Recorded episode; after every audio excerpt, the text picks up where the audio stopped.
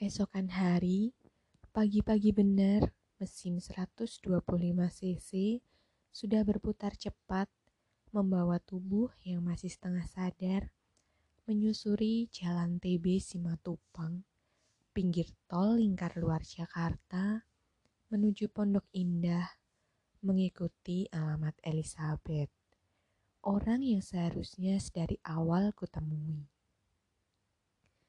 Jantungku kembali berdebar dalam kalut, mirip ketika berada di Hong Kong.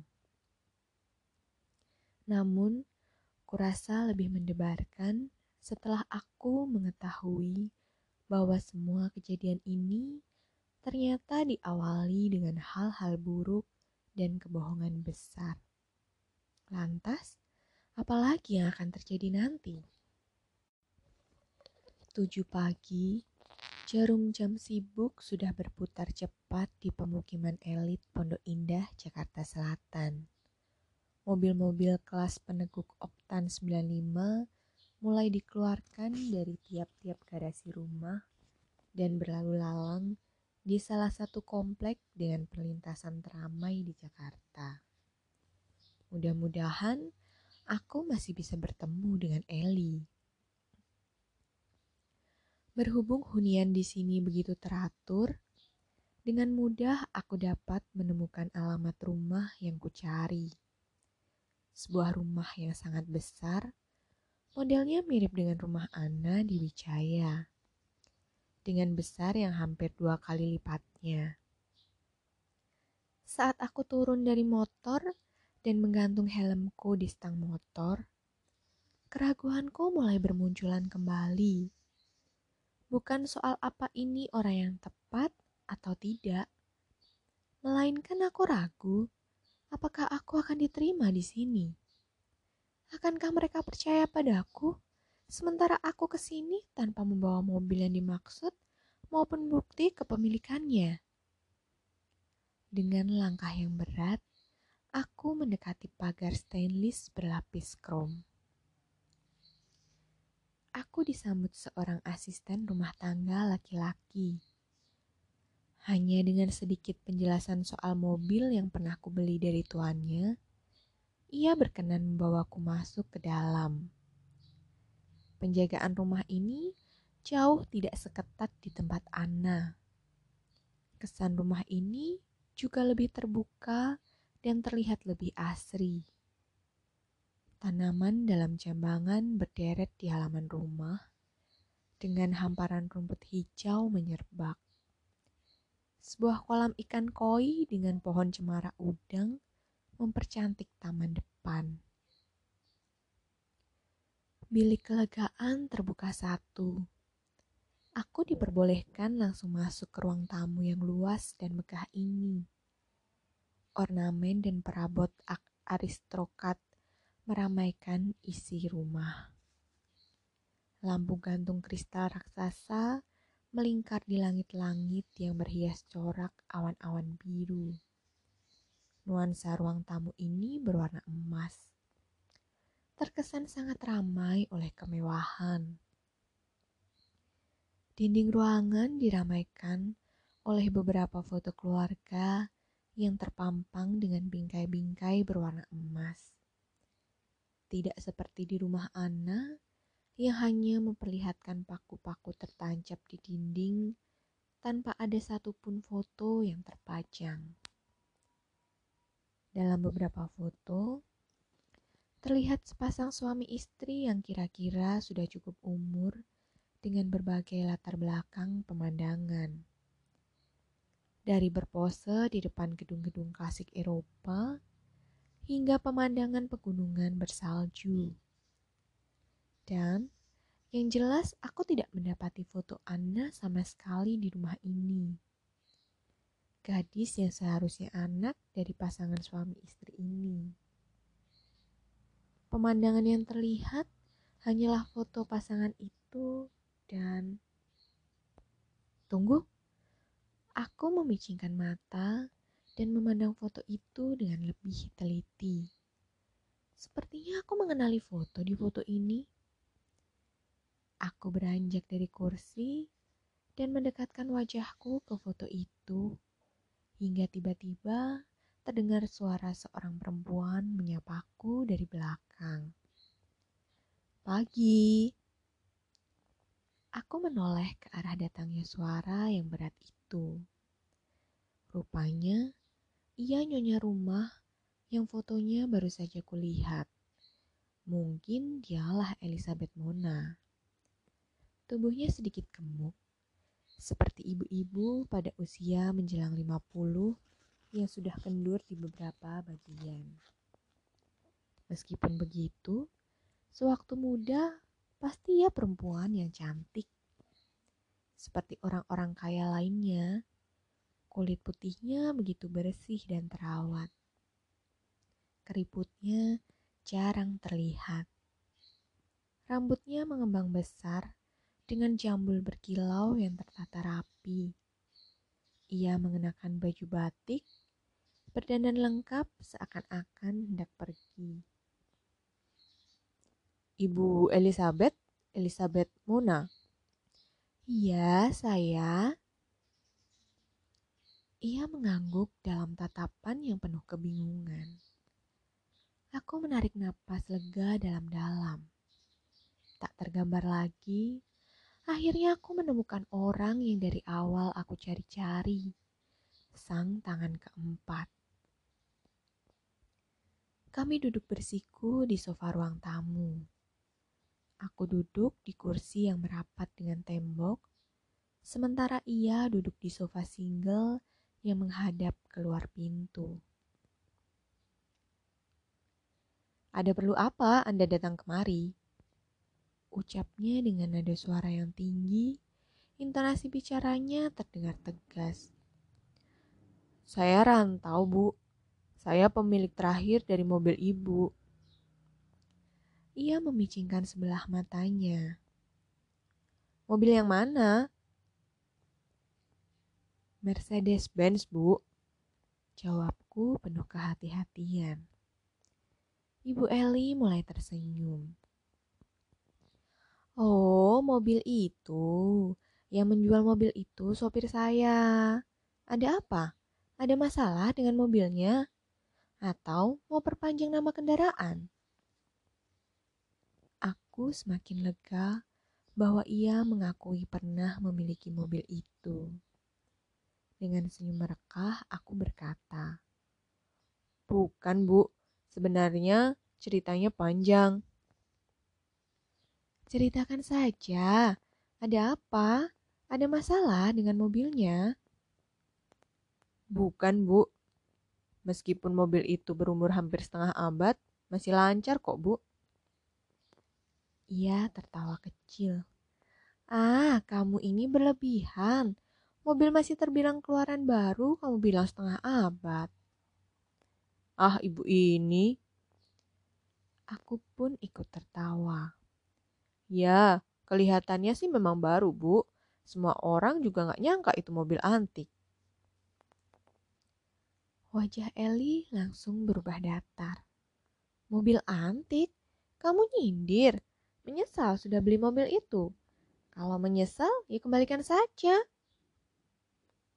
Tugas Ibu Eli dengan raut wajah berubah ketus. Bukan itu maksud saya, Bu. Aku berusaha menjelaskan meskipun dengan gugup dan berucap geragapan. Justru saya ingin memuji. Mobil keluaran tahun 60-an bisa masih bagus begitu. Keluaran 60? Wajah Ibu Eli terlihat bingung. Tunggu, tunggu. Kamu lagi ngomongin mobil yang mana sih? Mercedes S-Class milik suami saya yang saya jual dua bulan lalu kan? Eh, bukan, Bu, bukan. Aku langsung buru-buru mengklarifikasi. Wah, orang semapan ini tentu Mercedesnya tak hanya satu. Yang tipe SL, pagoda, warna merah. 120 derajat, ekspresinya berubah tercengang, tetapi masih belum berani menyuarakan apa pun. Iya, yang pernah dipakai anak ibu, Leo. Leo? Siapa Leo? Tanya Ibu Eli dengan wajah semakin bingung. Loh, Leo suaminya Anna. Anna? Siapa lagi Anna? Wajahnya dipenuhi kebingungan.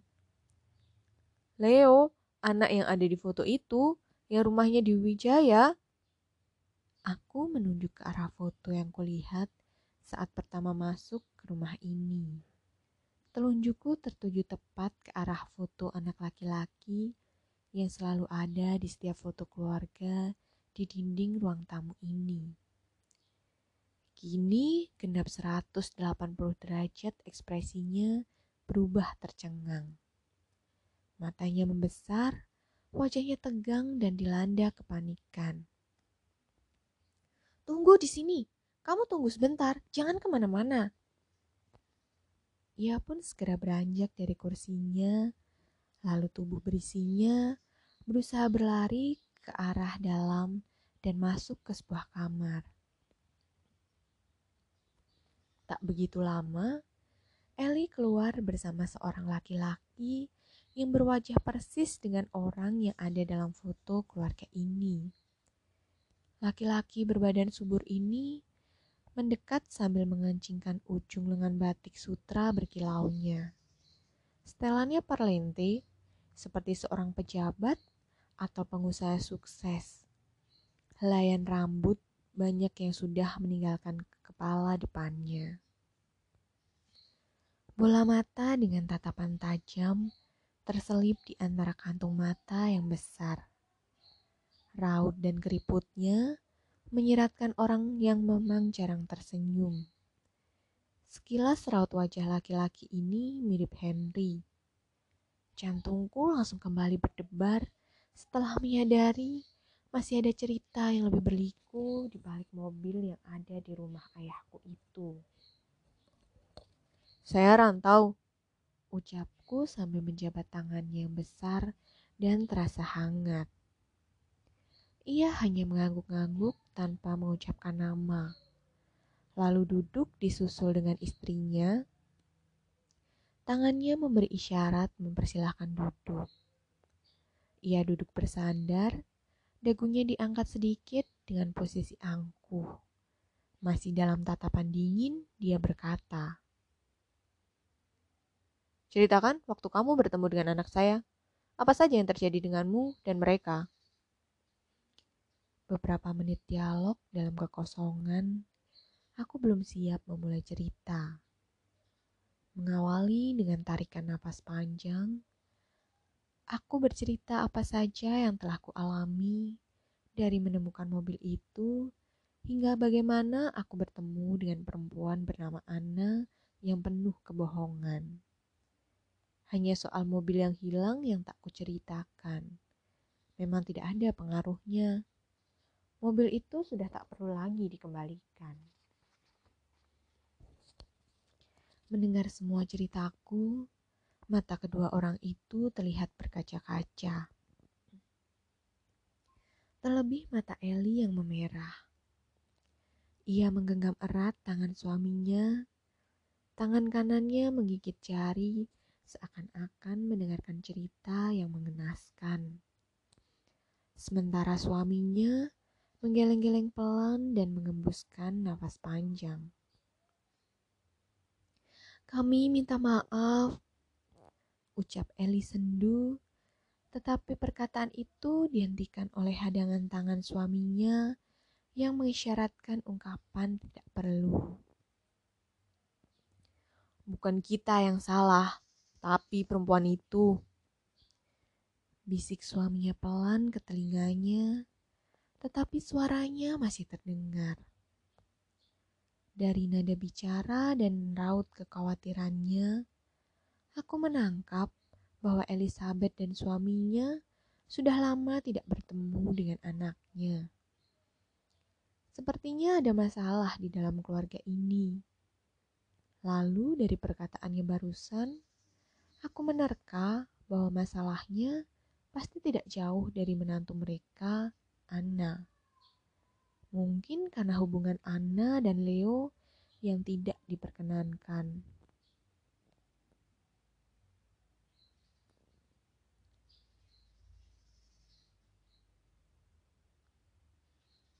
Sekarang boleh saya tanya mengapa saya bisa sampai dibohongi seperti ini?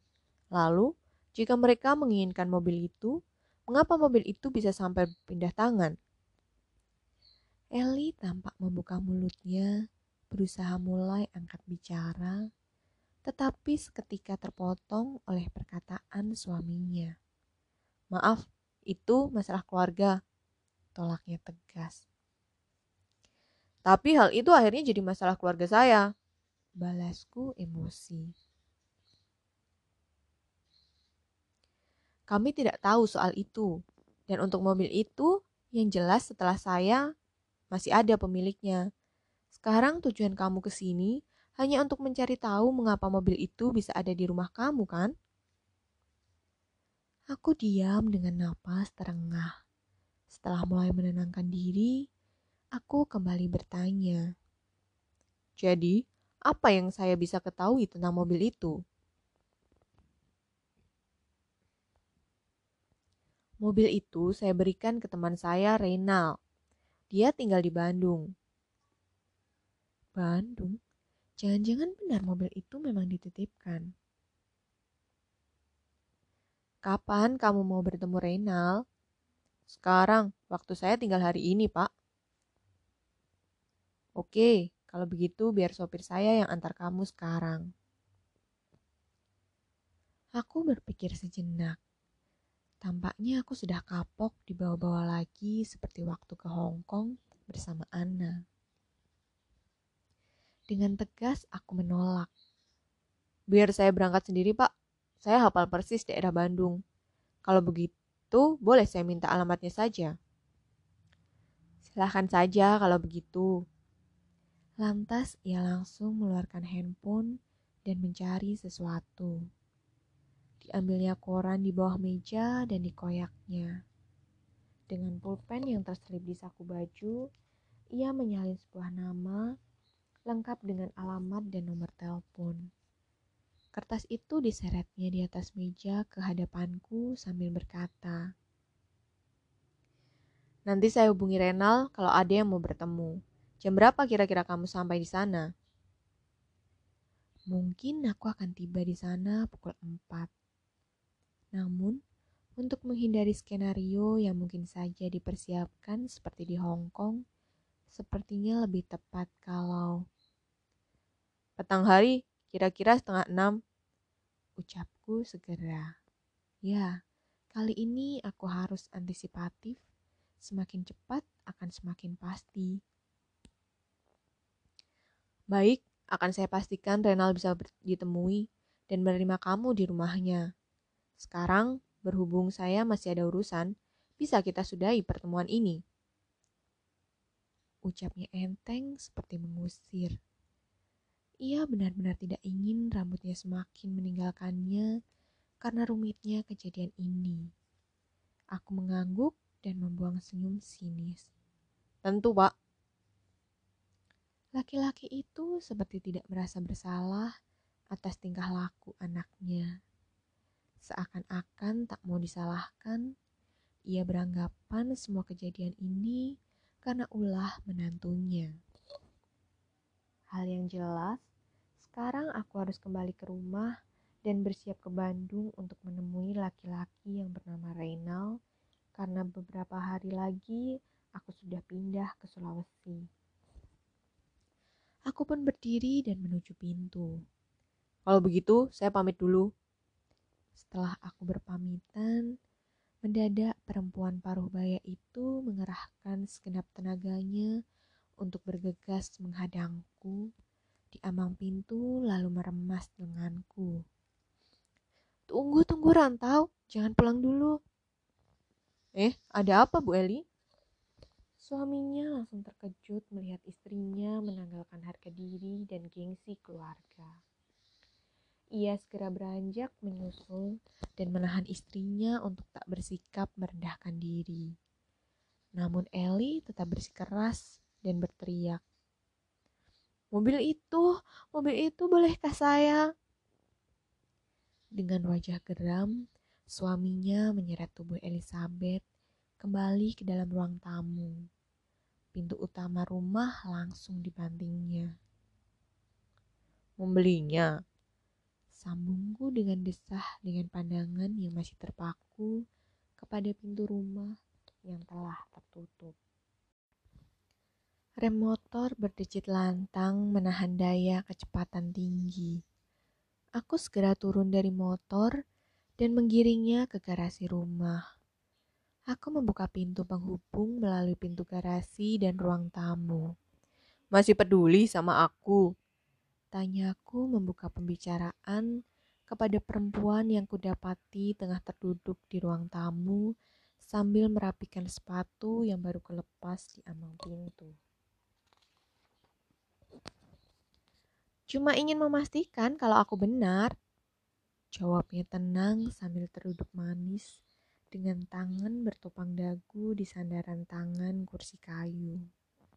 Matanya terus mengikuti tiap gerakanku Sementara aku berbicara sambil hilir mudik di sekitar ruang tengah, mengambil bermacam barang untuk persiapan ke Bandung.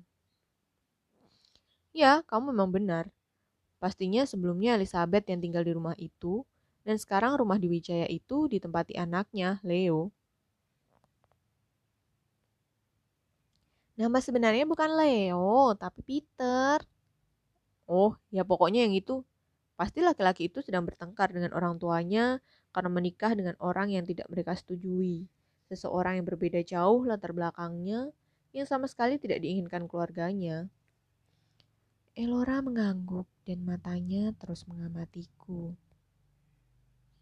Pasti kamu tahu dari tukang kebun di rumah Ana. Tukang kebun itu dulu pembantunya Elizabeth kan? Sudah ikut lama di rumah itu, lalu tetap kerja di tempat si Leo atau Peter itulah dan memang disengaja seperti itu supaya dia menjadi mata-mata dan informan bagi sang ibu. Karena Elizabeth dan anaknya memang sedang tidak memungkinkan untuk bertemu. Dan tentu tukang kebun itu lebih memihak Elizabeth. Sebab itu kamu diberi semua informasi itu. Harusnya ia juga memberitahuku dari kemarin-kemarin. Hanya selalu dihalang-halangi. Betul sekali. Elora memberi tepuk tangan kecil. Lalu, tadi bagaimana? Sudah terjawab semua ceritanya? Atau masih ada pemilik selanjutnya? Iya, masih ada. Tapi di Bandung. Bagaimana ke sananya? Seolah-olah Bandung itu luar angkasa. Jawabku tak acuh sambil sibuk merapikan tas dan menyiapkan bawaan untuk ke Bandung. Ya, ya, Hongkong aja langsung bisa kamu jelajahi. Balas Elora ketus. Aku melenggang seolah-olah tak mendengar apa pun. Boleh, aku temani. Ujar Elora lagi. Perkataannya membuat resleting tasku terhenti. Kini pandanganku benar-benar teralih fokus kepada Elora.